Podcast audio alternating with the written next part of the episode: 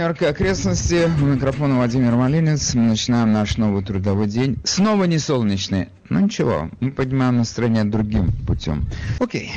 У нас столько всего наслучалось, что я просто не знаю, как быть. Значит, я не стану утверждать, что это самое главное, но тем не менее. У нас, вы знаете, сейчас в Миннеаполисе снова беспорядки, снова толпы прогрессивной общественности на улице смотрят, где что поджечь, и поджигают время от времени. Правда, их пытаются остановить, там десятки арестов производят.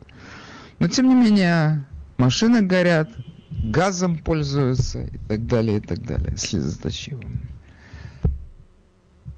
Выпустили вчера под залог в 100 тысяч долларов полицейскую, которая выстрелила в 20-летнего парня и убила его. Кемберли Поттер. Она больше не является сотрудницей э, полиции Бруклин-центра, где она проработала 26 лет. Она теперь сама по себе.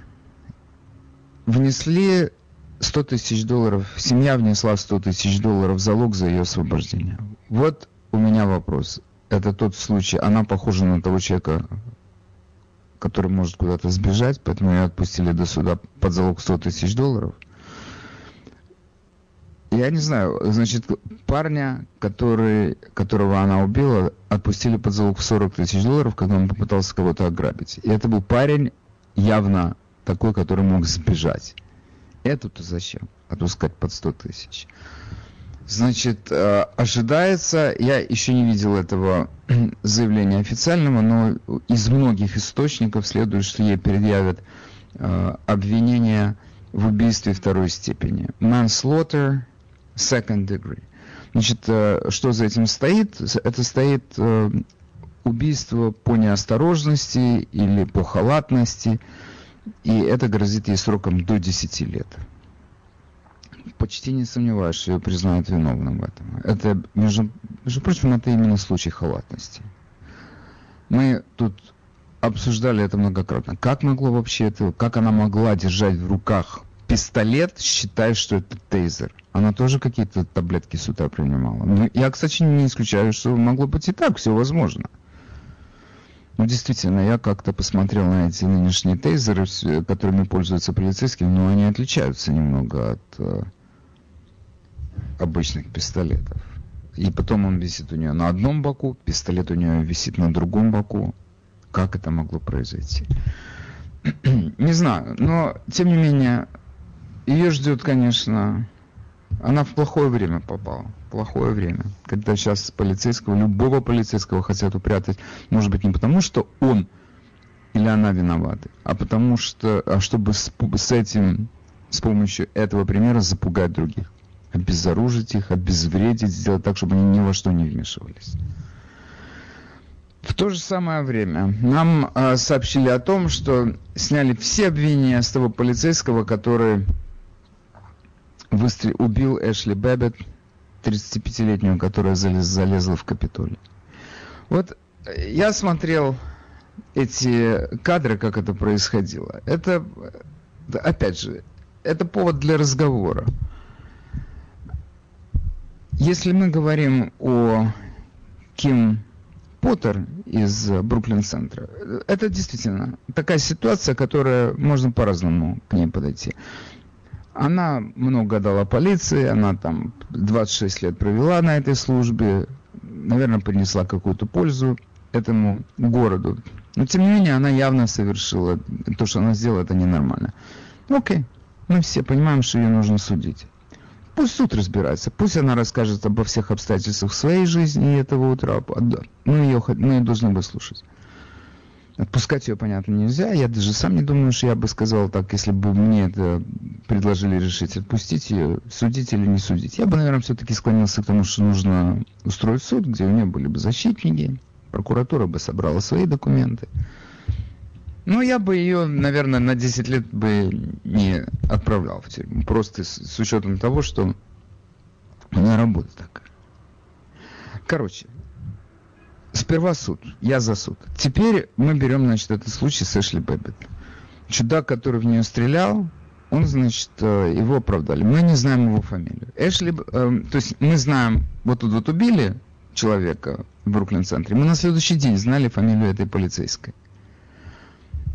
После этого, значит, ей пришлось съехать из дома, потому что моментально по фамилии, любой из нас может это сделать, вычислили, где она живет, и там уже уже толпа этих э, мерзавцев, которые ее хотят линчевать. Там, между прочим, сейчас перед ее домом поставили эти бетонные э, надолбы, чтобы, не, чтобы никто туда не, не приехал, не заехал, и полицейские охраняют дом.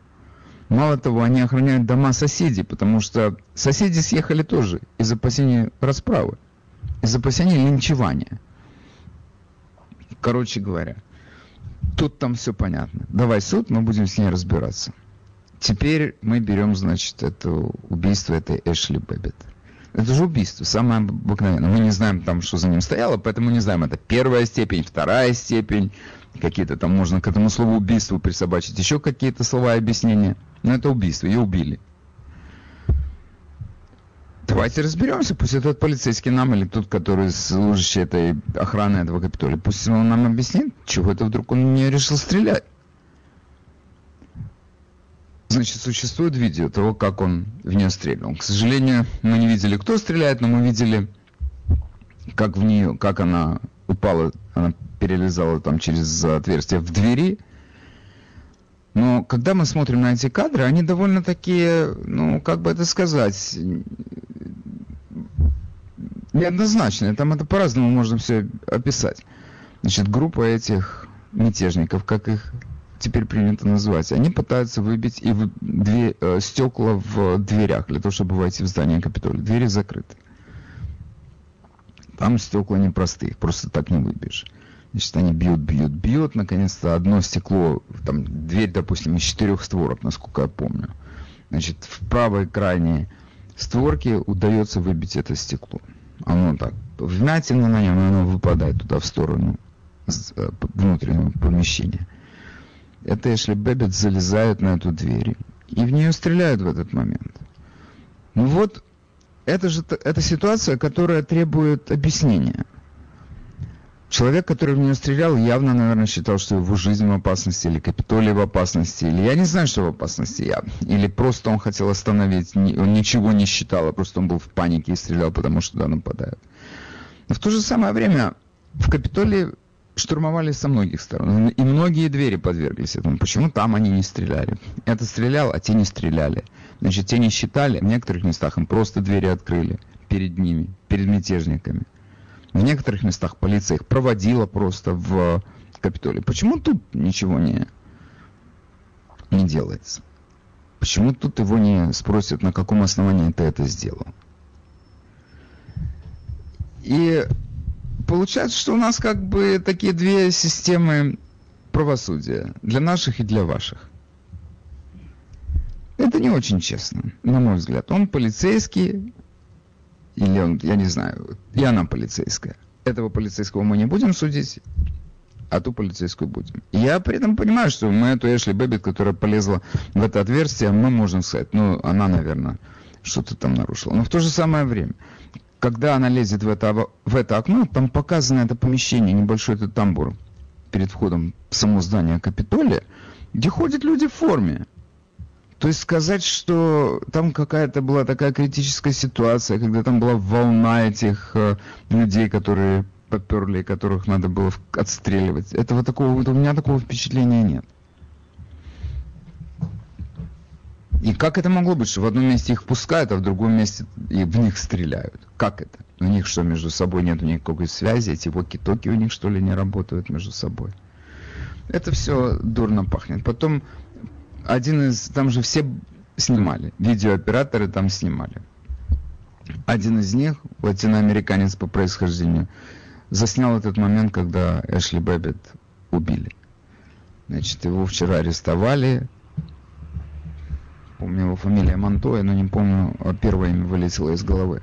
Его арестовали, предъявили ему тоже обвинение в том, что он вторгся в здание Капитолия – и, значит, отобрали абсолютно все его видеозаписи. Ну, компьютер, скажем так, компьютер. Он сейчас сидит в тюрьме. Чего?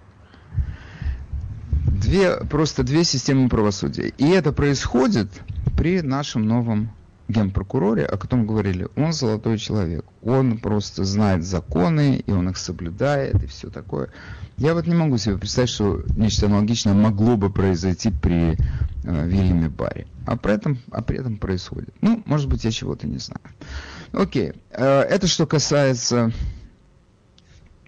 полицейской из э, Бруклин-центра. Это что касается убитой Эшли Бэббит и ее убийцы.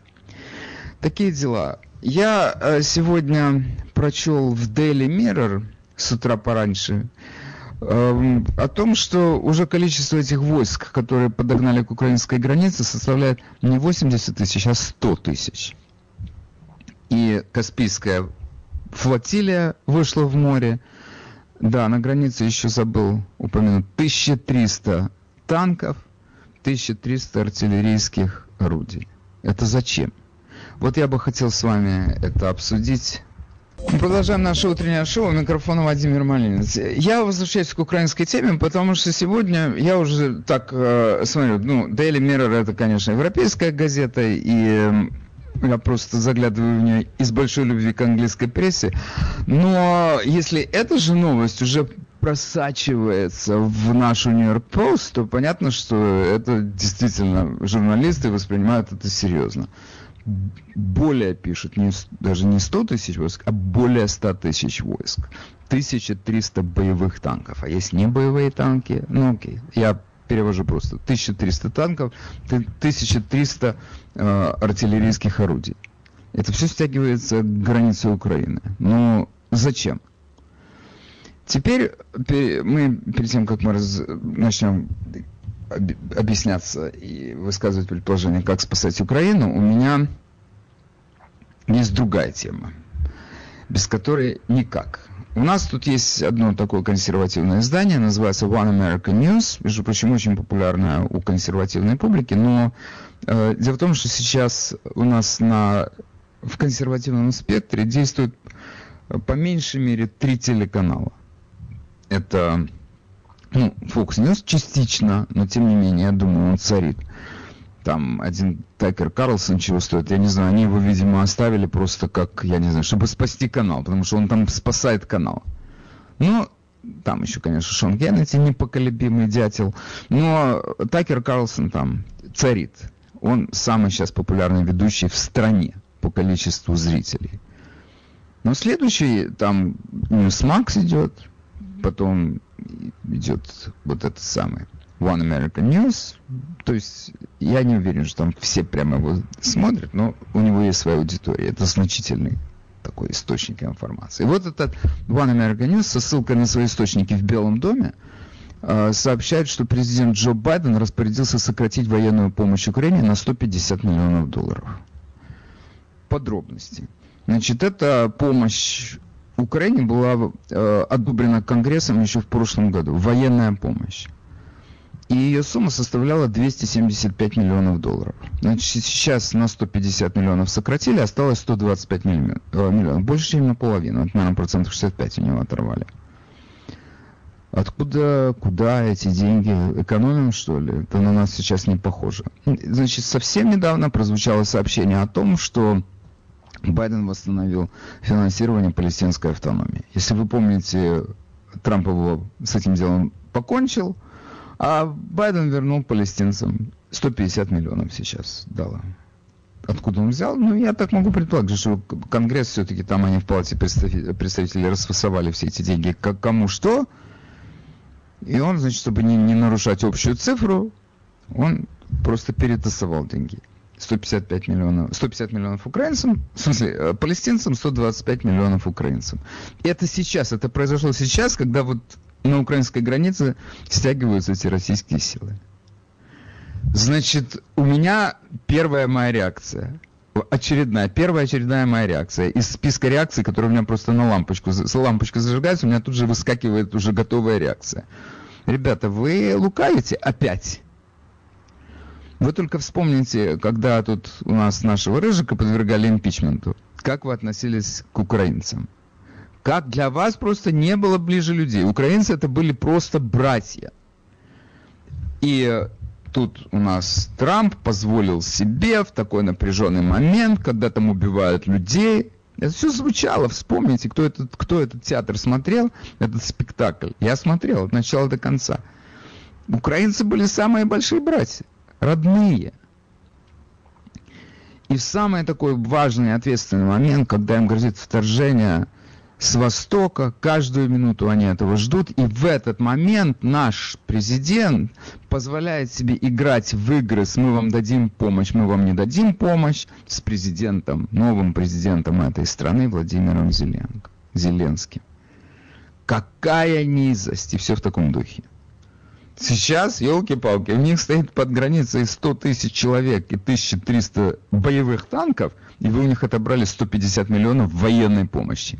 И хоть бы один сейчас у нас в Конгрессе, любитель украинцев, хоть бы один сказал, ребята, вы что, там же сейчас опасная ситуация, как вы могли? И я так про себя спрашиваю, 150 миллионов, это большие деньги или небольшие деньги? Я думаю, это в этой ситуации военной помощи это безумные деньги. Почему? Потому что вооружение очень дорого стоит. Потому что, я не знаю, это совершенно... То есть они ощутят это. Теперь на каком основании у них отобрали эти деньги? На мой, на мой взгляд, смехотворное основание. Они сказали, вам нужно сейчас тут немножко навести порядок с вашей коррупцией, и как только вы наведете, мы вам вернем эти деньги. Елки-палки, там наводят порядок с коррупцией ровно с, того, с той минуты, как это возникла страна. И они все борются с коррупцией. Один раз, кстати, сам Байден им сказал, если вы не будете бороться с коррупцией, мы вам миллиард долларов не дадим. Они стали бороться с коррупцией. С тех пор они ее победили почти что, но не до конца в какой области они должны бороться с коррупцией. У нас тут недавно Украина еще немножечко один раз пострадала в финансовом смысле. Дело в том, что они э, просили Америку выступить в качестве гаранта новых э, заемов для выпуска облигаций у себя в стране. И Америка отказалась от этого. Почему отказалась? Значит, у нас есть экономическая советница посольства США на Украине Меган Болдин. Она объяснила, что Вашингтон ждет изменений Украине нужно будет продолжать те реформы, я цитирую, Украине нужно будет продолжать те реформы, которые мы обсуждали в отношении антикоррупционных учреждений, судебной власти, энергетического сектора, земельной реформы, бюджета и Центрального банка. Это просто замечательно. То есть там получается такая ситуация, что они борются, борются с реформами, то есть, прошу прощения, с коррупцией, они там меняют людей, а коррупция остается. Еще у них это поле борьбы для коррупции, еще впереди непаханное. Все для борьбы. И Байден, администрация Байдена, она проявила такую решительность. Сперва вы победите коррупцию, а потом мы вам будем оказывать военную помощь. Это, я не знаю, но это, это все это звучит смешно совершенно. Почему сейчас надо было? И единственное объяснение, это мое объяснение. Нужно было дать деньги палестинцам в рамках одного и того же бюджета. И дали. А у этих это брали. Но, как назло, в самый такой ответственный момент – Теперь смотрим, значит, эту историю, куда они плывут, куда они идут. Каспийская флотилия там начала ходить слева направо по воде. Я, вот эти танки подгоняют. Одним словом, на Украине, конечно, нервничают. В Донецкой области нервничают, потому что там последние несколько лет такое относительное затишье, то есть снаряды и ракеты в жилые дома больше не попадают. Это уже большое достижение, потому что, вы знаете, все в жизни, абсолютно все, как в этом знаменитом еврейском анекдоте про козу, которую Рабай посоветовал Хайму привезти домой, у которого дома было тесно. Он привез эту козу, потом Рабай ему через пару недель сказал, все, можешь его водить во двор. Вывели, вздохнули с облегчением. Какое счастье жить в доме без козы. То же самое здесь. Малейшее изменение к лучшему, уже, слава богу. Они там жили в подвалах, у них там все это ввалилось на голову. Люди гибли. Сейчас нормально. Ракеты в дома не попадают. О чем еще можно мечтать? Но тем не менее, сейчас, когда там у тебя на границе стоят эти тысячи людей и тысячи танков, то люди снова нервничают. Их можно понять. Теперь эта Каспийская флотилия сняла с якорей. Зачем это все делается? На мой взгляд, это совершенно естественная реакция Путина на то, что Байден решил направить военные корабли в Черное море. значит, ты слушаешь российских комментаторов, самых плохих, самых левых, самых правых. Вопрос, что делают американские корабли в Черном море? Где Америка, где Черное море? Значит, Путин как-то, как он должен сделать? Забиться в угол и сказать, и закрыть глаза от ужаса? Это не тот случай, мы это все знаем. И снова вопрос, зачем это все делается? Какая конечная цель? Я вчера высказал свою конечную цель. Я могу это повторить для того, чтобы те, кто меня не слушал вчера, чтобы они меня послушали сегодня высказывает свое предположение Юлия Латынина. Значит, она говорит, первый э, вариант это то, что они хотят отхватить Донецк, Луганск. Зачем им это нужно, не надо. Это непонятно. Это, там денег никаких нет. Значит, они должны сами будут начать там людям расходоваться на людей, контролировать эту территорию. Это для них это расход. А я говорю сейчас для Кремля.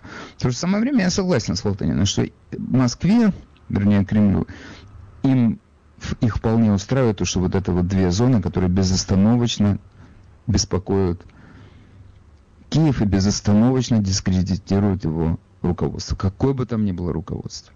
Они вот, это все, сам факт существования этих Луганска, Донецка, это постоянная дискредитация правительства, которое не в состоянии решить эту проблему. И второй вариант, это, она говорит, воплощение идеи новой Новороссии. Значит, это отхватить эти все весь юг Украины до Херсона. Почему же не до Одессы, я не знаю. Нет, до Херсона. Ну хорошо, пусть до Херсона. Да, там, такая география, действительно, до Херсона легче. Хорошо, пусть так. Это все фантазии, поэтому я готов на, на пусть так. Но и, мое мнение, что просто Путин создает такую ситуацию, когда сейчас ему предложили встретиться в, в третьей стране, Байдена туда привезут, и ну, значит, скажет ему Путину, не смей, а тот скажет, хорошо, я не буду сметь. Это, это ожидается. Начнется снова торговля, как это у нас здесь называется, хорс трейдинг, торговля лошадьми.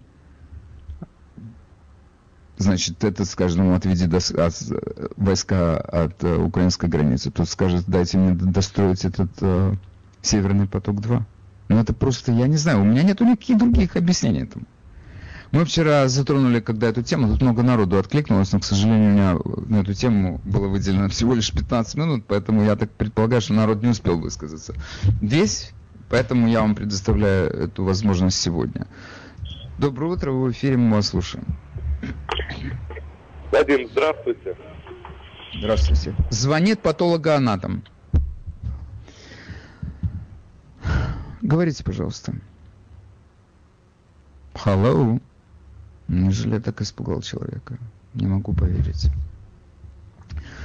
Ну хорошо. Эм, телефон на студии 718 303 90 90. Я снова оказался в этой ситуации, когда у меня возникает вопрос, а у нас работает наша адская машинка или не работает? Если, то есть, я, я сейчас ко всем обращаюсь, у кого есть какие-то мысли по этому поводу, набрать номер 718 303 90 90 и высказаться по этому поводу.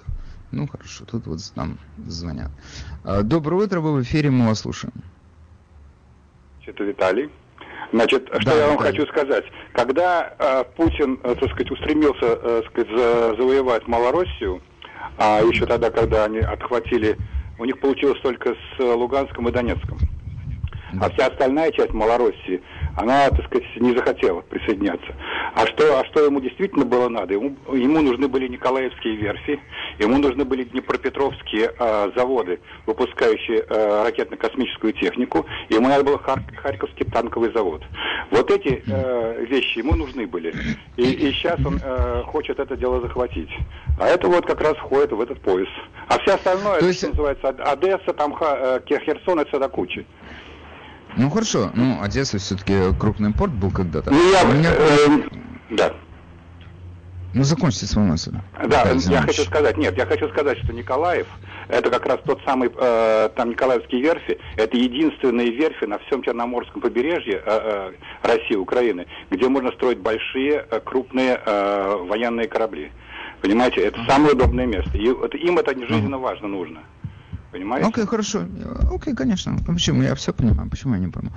А, так, а, Виталий Зинович, вы мне так э, по-честному, вы считаете, что вполне возможно, что сейчас будет иметь место акт агрессии, да? Я, ну, во всяком случае, очень высока вероятность этого. По, ну, по, по, по десятибальной шкале сколько вы даете? Ну, я даю где-нибудь семерку на это. Вот. Э, почему еще я хочу сказать? Потому что э, администрация Байдена, она такая же очень в этом плане нерешительная. И, кроме того, у Украины нет военного пакта ни с одной западной страной. То есть и, и, им могут э, давать оружие, инструкторов и все такое, но никто их Воевать за них будет. никто не поедет. То, о чем да. я говорю. Это, во-первых, мое Мое, я абсолютно уверен в том, что э, Европа находится в таком состоянии, если мы говорим о их военных, о ее военном потенциале, когда она никуда ни во что не станет влезать. Еще англичане, они вояки, это мы знаем за ними. Все остальные, ну у меня вопрос, чего вдруг англичане сейчас поедут воевать за Украину? Я не уверен, что это может произойти. Окей, следующий выступающий. Доброе утро, вы в эфире, мы вас слушаем. Доброе утро. Можно по первой теме сказать? Да, скажите. Значит, вот очень странно, Вадим, потому что я видела совершенно другое видео.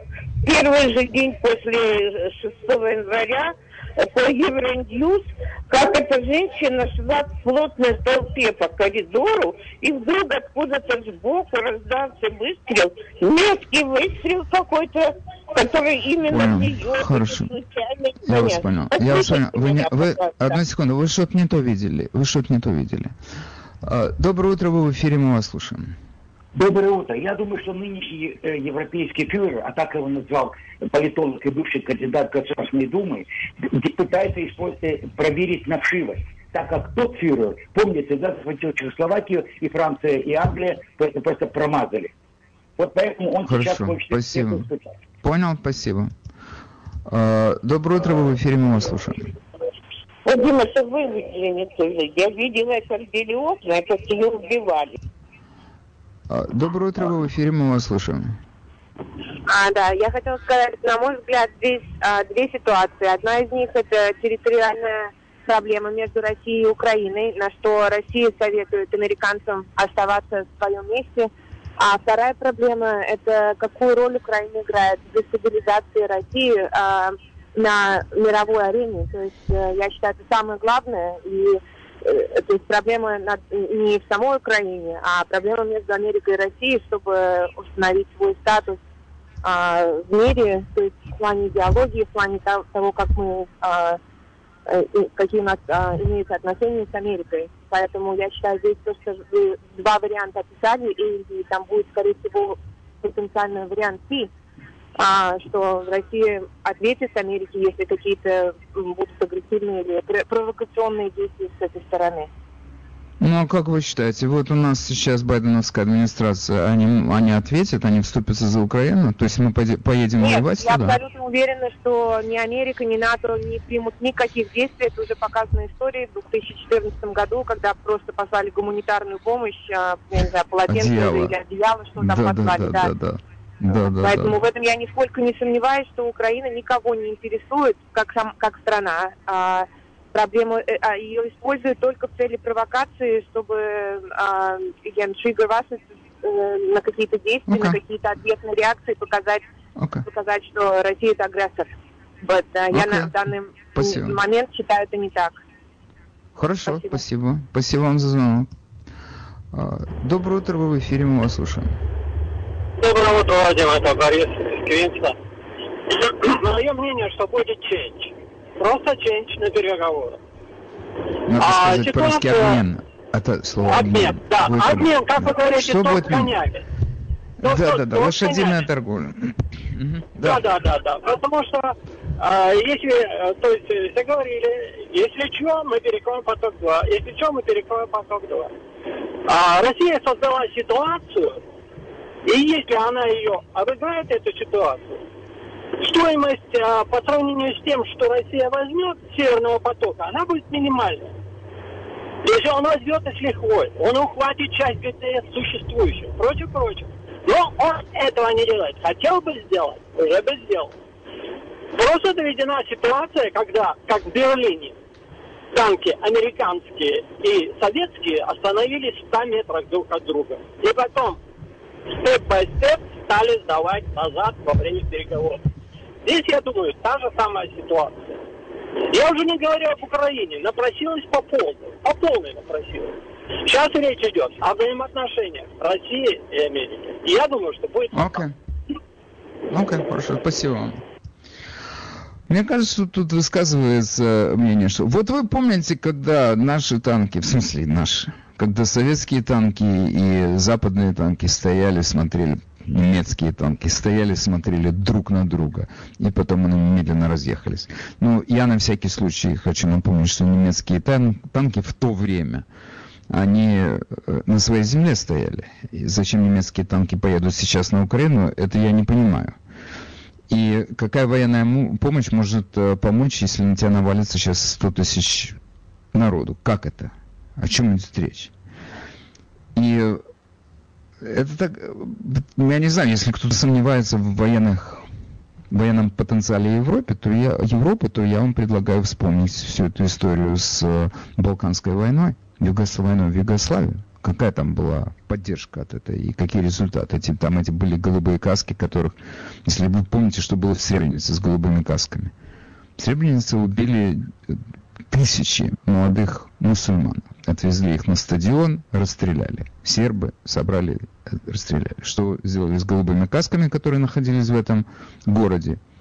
Им сказали, чтобы они сидели и, и тихо, как у Жванецкого. Ты женщина, ты должна раз лежать, два тихо такой мерзкий, я должен сказать, э, мерзкий юмор, но тем не менее, это то, что сделали там с э, этим контингентом голубых кас касок серб. Вот это весь военный потенциал Европы. Я, может быть, ошибаюсь, но это мое мнение у них.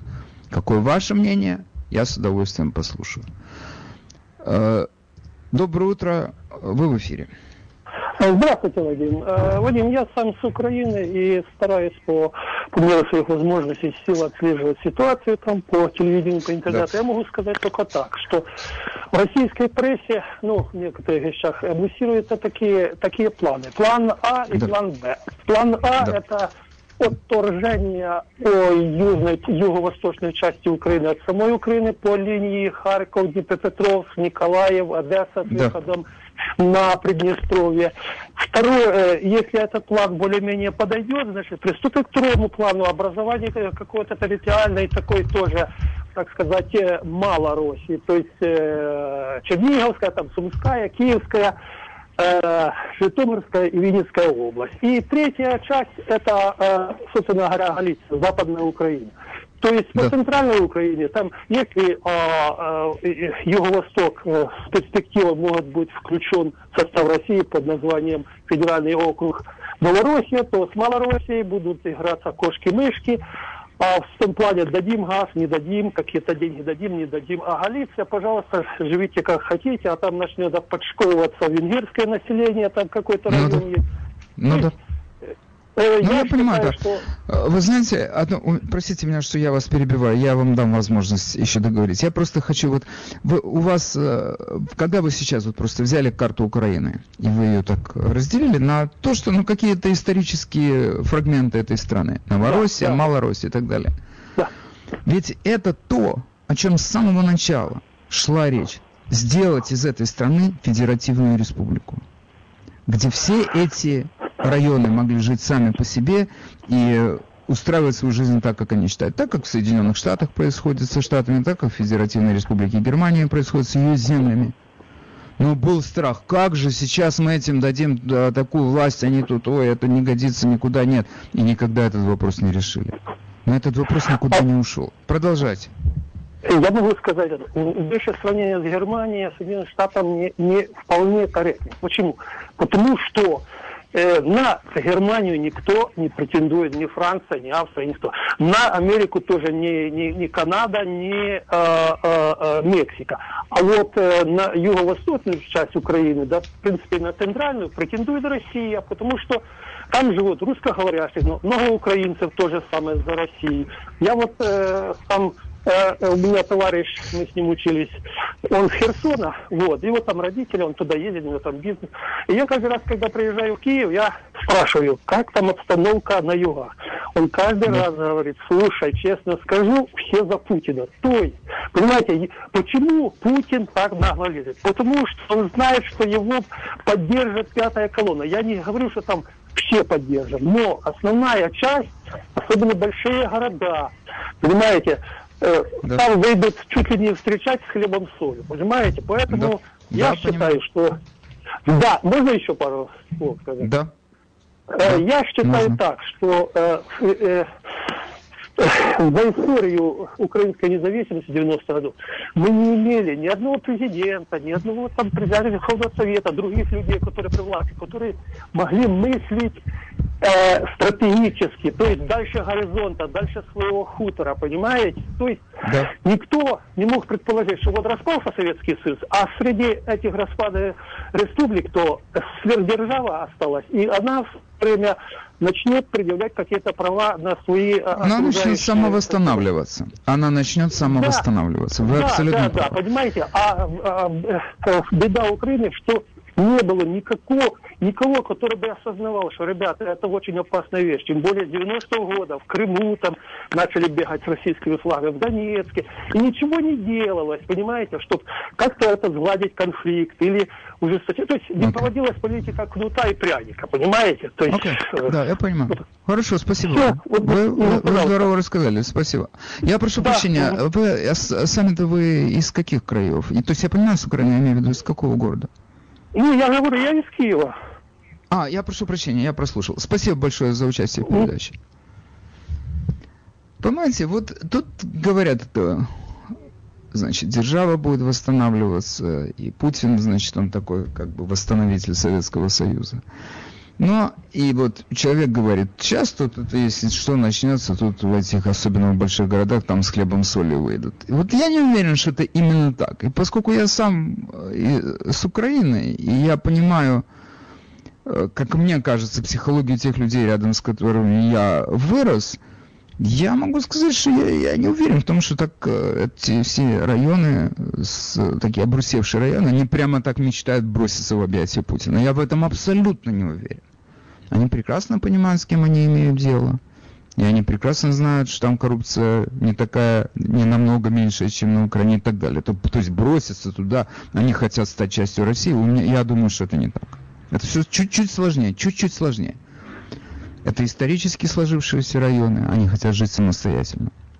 Новороссия это, это один район, Малороссия это другой район, Зап Западная Украина это другой район. Это все могло нормально существовать, если бы было создано нормальное федеративное государство. У жителей, когда хотят собрать или посадить за один праздничный стол людей со Львова и людей из Донецка или людей из Одессы, я думаю, праздник не получится. Но это могло прекрасно сосуществовать в рамках федеративного государства, и когда каждая область могла иметь свои порядки, свои представления о прекрасном воплощать в жизнь. Вместо этого создали такую конструкцию, когда просто людей решили подавить. То есть один кнут, тут говорили про кнут и пряник, тут один кнут получился. Доброе утро, вы в эфире, мы вас слушаем. Здравствуйте, Вадим. Великий, а, великий политик Черчилль говорил, что хочешь, хотели избежать войны, и, и получили и войну, и позор. Вот э, то, что сейчас занимается администрация Байдена и Европейский Союз, они пытаются умиротворить Россию, Путина. Я хотя не уверен, что Путин что-то сейчас решает. Там силовики, правят, я понимаю. И вот все вот эти маневры байденовские, сначала он сказал через два месяца встретиться, потом сказал давайте через неделю, это не больше, не меньше, что есть умиротворение. То есть вместо того, и вот сейчас Плохая связь, прошу прощения. Очень хотелось бы вас дослушать. Огромная просьба, наберите нас еще разок. Доброе утро, вы в эфире, мы вас слушаем. Доброе утро. А Вадим, да. а сейчас да. Байден должен встретиться с Путиным. Алло? Мы вас слушаем, говорите. Байден должен предложить Путину вступить в НАТО, и все проблемы решатся. Понятно. Хорошо. Это отдельное предложение. Спасибо. У меня вот такой, вы знаете, вопрос, который я сам себе задаю. Как сейчас Байден сядет за стол переговоров с Путиным после того, как он назвал его убийцей? Ну как это может быть? И потом, я вам так скажу, Байден хочет с ним встретиться. А тот хочет с ним встречаться? Я не знаю. У нас нет ответа на этот вопрос. Доброе утро, вы в эфире, мы вас слушаем. Так, это с космического корабля звонок. Нам не подходит. Следующий выступающий. Доброе утро, вы в эфире. Алло, доброе утро.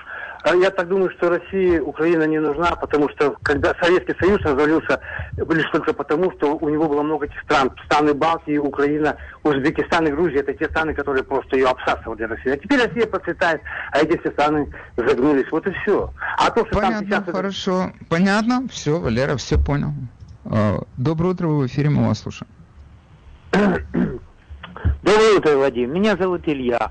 Э, я бы хотел несколько комментариев в отношении... Э, Давайте. Да, а вот мы обсуждали этот вопрос по поводу этого украинского кризиса.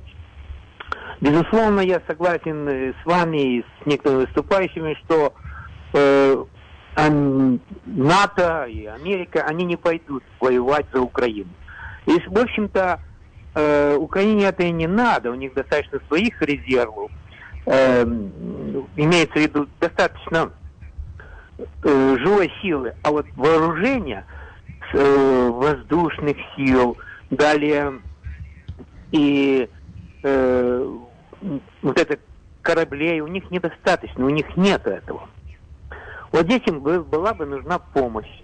И, возможно, э, это случится когда-нибудь. В этом okay, плане возможно. нет. Конечно, возможно, все возможно. Я, я всегда говорю, все возможно. Мы сейчас тут сидим, обсуждаем вопросы отношений России и Украины с участием Соединенных Штатов, а на Брайтоне висит тарелка над рестораном, над магазином э, Best Buy и выгружают уже зеленых человечков. Может быть, все может быть. Доброе утро, мы вас слушаем. Доброе утро, Вадим. Вы правильно сказали, что до недавнего времени было там тихо, спокойно, и все стали уже мирно жить. Но кому-то, видать, мир не нужен. И если вы помните, то первыми стали стягивать войска все-таки украинские руководители к Донбассу. И Путин предупредил их, если вы хотите решить этот вопрос военным путем, то Украина потеряет свою государственность. Я думаю, Володя не шутит. Я знаю, что там хочет Польша отколоть себе что-то, Венгрия прибрать свои бывшие земли. Конечно. Ну и Россия Конечно. тоже не отстанется. А Украина нужна обязательно. Это буферная зона. Буферная зона перед войсками НАТО. Вот эти две области, угу. это очень важно для России, и это ей нужно.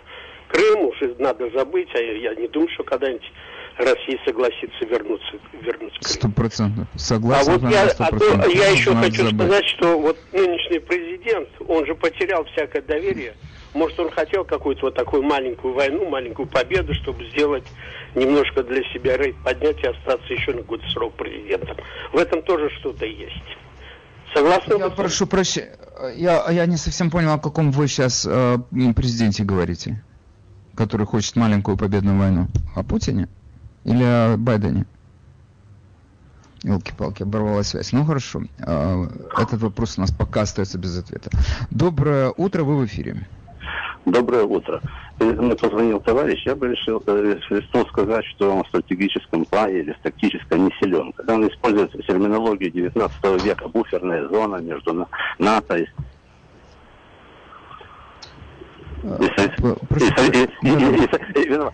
между НАТО и Советским Союзом. Он действительно считает, что НАТО собирается напасть на Советский Союз. Он действительно говорит о том, что Украина хочет военных действий. Хотелось бы напомнить, что 70 лет после Второй мировой войны границы в Европе были изменены только единожды благодаря э, э, России. До этого не было ни одного прецедента. Даже когда отделилась э, от э, Сербии, Сербии региона, его не приняли в Албанию для того, чтобы не создавать прецедента изменения границ. Она стала не Вы говорите о Косово, да? Вы говорите о Косово. Спасибо, спасибо, спасибо. О Косово. А Косово? И Косово не приняли в Албанию только для того, чтобы не, не создавать прецедента изменения границ. И единственная страна за 70 лет, которая в Европе э, пошла на территориальные э, нарушения, на захват, на, на агрессию захват. Это Россия. И поэтому в данном контексте говорить о том, что Украина готовится к военным действиям, это наивно, абсурдно и, в общем-то, поддерживает ту мифологию а, абсурда и обмана, Вы знаете, которая, я которая с вами согласен. российское руководство. Сто процентов. Вы знаете, я э, хотел бы уточнить, что Россия, то есть э, Украина, все, что она может сделать, это попытаться отжать эти Луганск и Донецк. Но Россия ей этого сделать не даст. Ну, это... вот. Ну, Что, спасибо радио- вам. р- р- Хорошо, спасибо. Вы хотели... Я прошу прощения, я вам не дал договорить. Прошу вас закончить свою мысль. Нет, спасибо, что, что вы это, так это внимательно относитесь к слушателям. Я закончил. Спасибо. Хорошо, всего хорошего. Окей.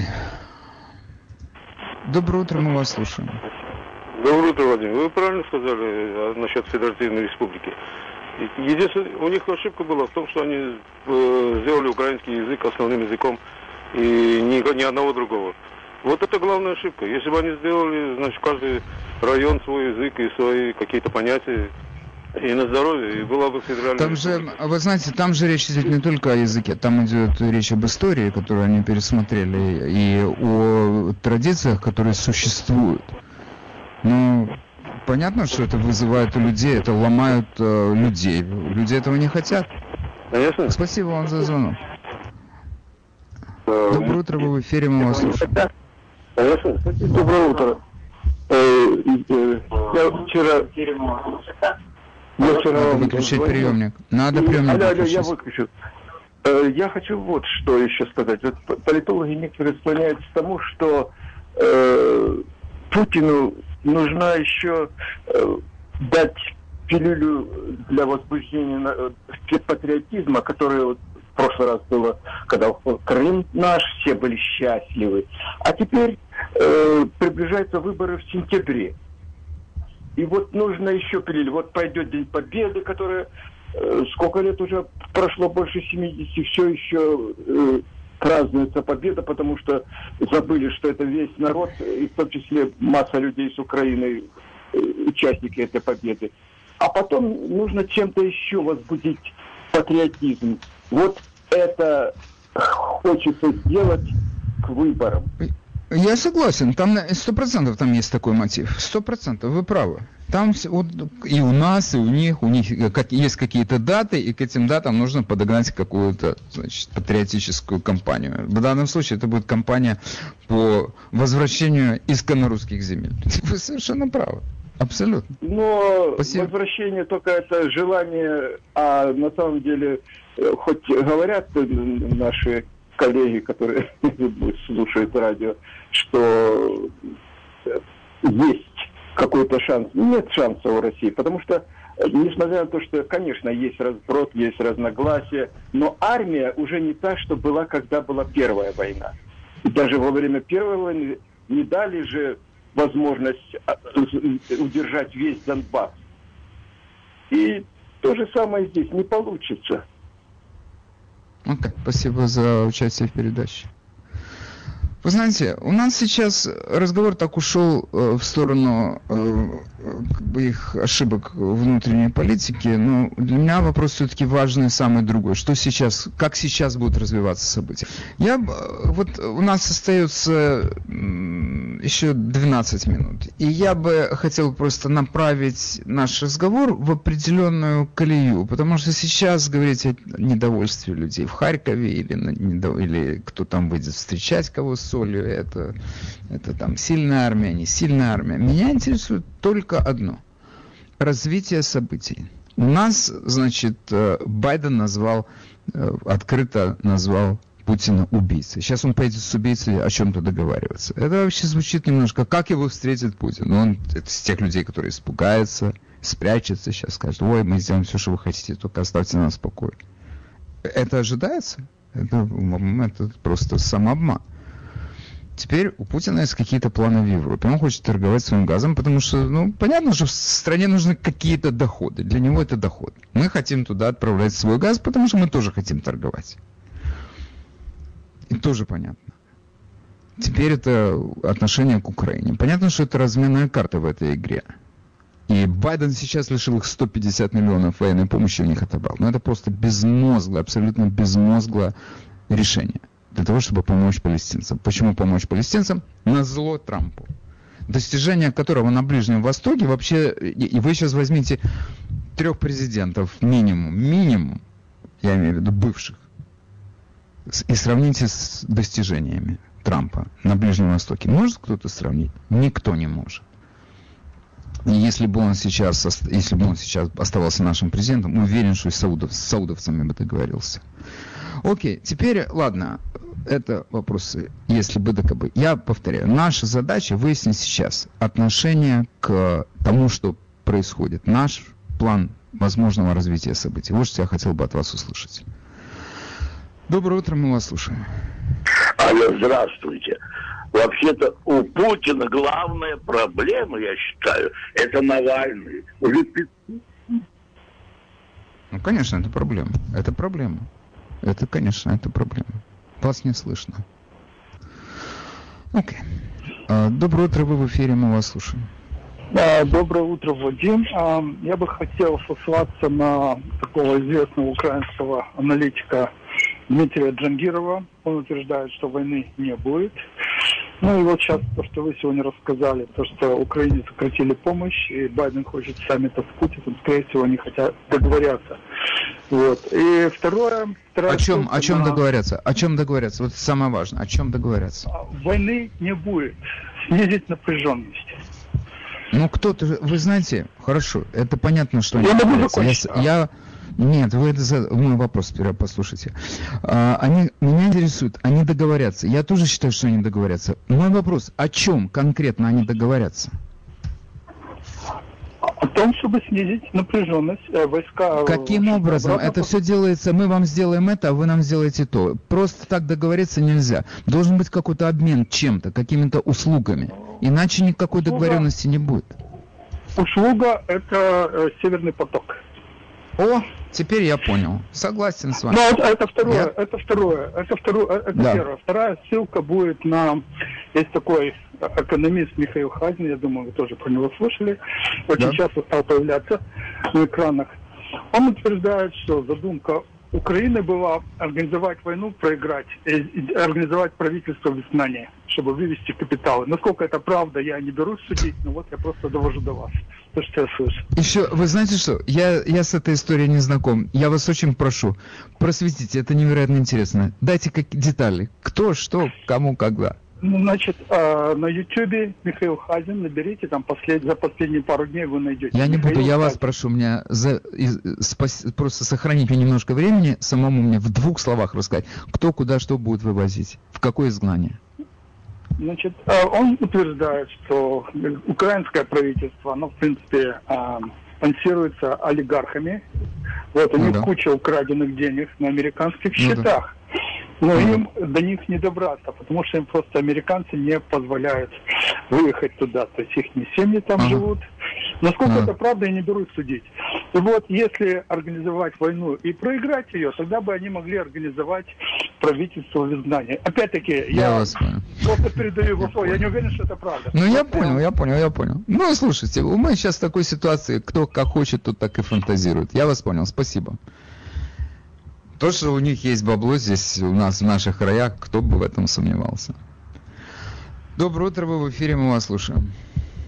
А, доброе утро. А, вот я бы хотела отметить, почему-то наше радио и весь, вся Европа и Америка не замечают, что там на позициях вывешивают нацистский флаг. Это что? Я не вот заметил, действительно, я не смотрел. Вы это, вы я, это не я... видели? Вы это не видели? Нет, нет, но ну, там нацистский флаг висит и по сей mm. день висит. Да. Mm. Вы, а ужасно. вы, вы, это, это а вы стыдливо, вы стыдливо умалчиваете. Вы об я об этом не умалчиваю. Как же вы так, как вы можете меня, в чем, как вы меня можете в этом обвинять? Я вам говорю, я этого не видел, а вы, потому что вы я этого не видели, не да? видел. Весь мир, весь мир видит, а вы этого нет, не весь видели. мир не видел. Ну, хорошо, нет, весь мир нет, не видел. Как, как ну, вы можете видит, знать о всем мире? Весь мир, как вы можете знать о всем мире? Видит. Окей, okay, get lost весь мир. Как вы знаете о всем мире? Весь мир это кто? Внутренняя Монголия это видит? Я вас умоляю. Окей. Я этого не видел по одной причине. Я не смотрел в ту сторону. Я в это время взгляд мой был прикован тут к нашим к Бруклин-центру. Если вы в курсе дела, вот сейчас для меня это главное место в нашей стране. Бруклин-центр. Пригород Миннеаполиса. Вот это меня интересует сейчас в первую очередь. А на украинские позиции я не смотрю. Не потому что я не хочу смотреть, или я стыдливо закрываю глаза. Что за глупости? Я стыдливо закрываю глаза. О чем, что вы несете? Просто мне на все время не хватает. Я в ту сторону начал смотреть вот только вчера. Еще не заметил этого флага. Поэтому мне не чем, нечего тут добавить. Окей, друзья мои. Я смотрю на секундомер и вижу, что времени у меня осталось в эфире немного, но у нас еще встречи вечером, и я не знаю, не уверен, что я эту тему снова возьму. У нас тут других навалов, тоже важные. Для нас, между прочим, я думаю, жителей Америки поважнее. Но я, в общем-то, понимаю озабоченность тех, кто, у кого там родственники живут, и у которые сами там выросли, и у которых свои представления о прекрасном, и они не обязательно совпадают с представлениями о прекрасном тамошнего руководства нынешнего. Поэтому нас это тревожит, безусловно. И я могу сказать, что, безусловно, мы хотим, чтобы там был мир, и чтобы люди жили спокойно, спокойно у себя на родине. Это, это большое дело жить у себя на родине. И при встрече с американскими друзьями сказать, у нас не хуже, чем у вас. И мы, безусловно, хотим, мы желаем этим людям и с, с одной стороны границы, и с другой стороны границы самого наилучшего. Мы не хотим, чтобы люди, дети гибли, потому что дети воюют. Это самое ужасное. Дети – Такие дела. Я э, на этом сегодня завершаю свое выступление. Всем большое спасибо, кто принимал участие в нашем шоу. И до завтра. С вами был Владимир Малинец.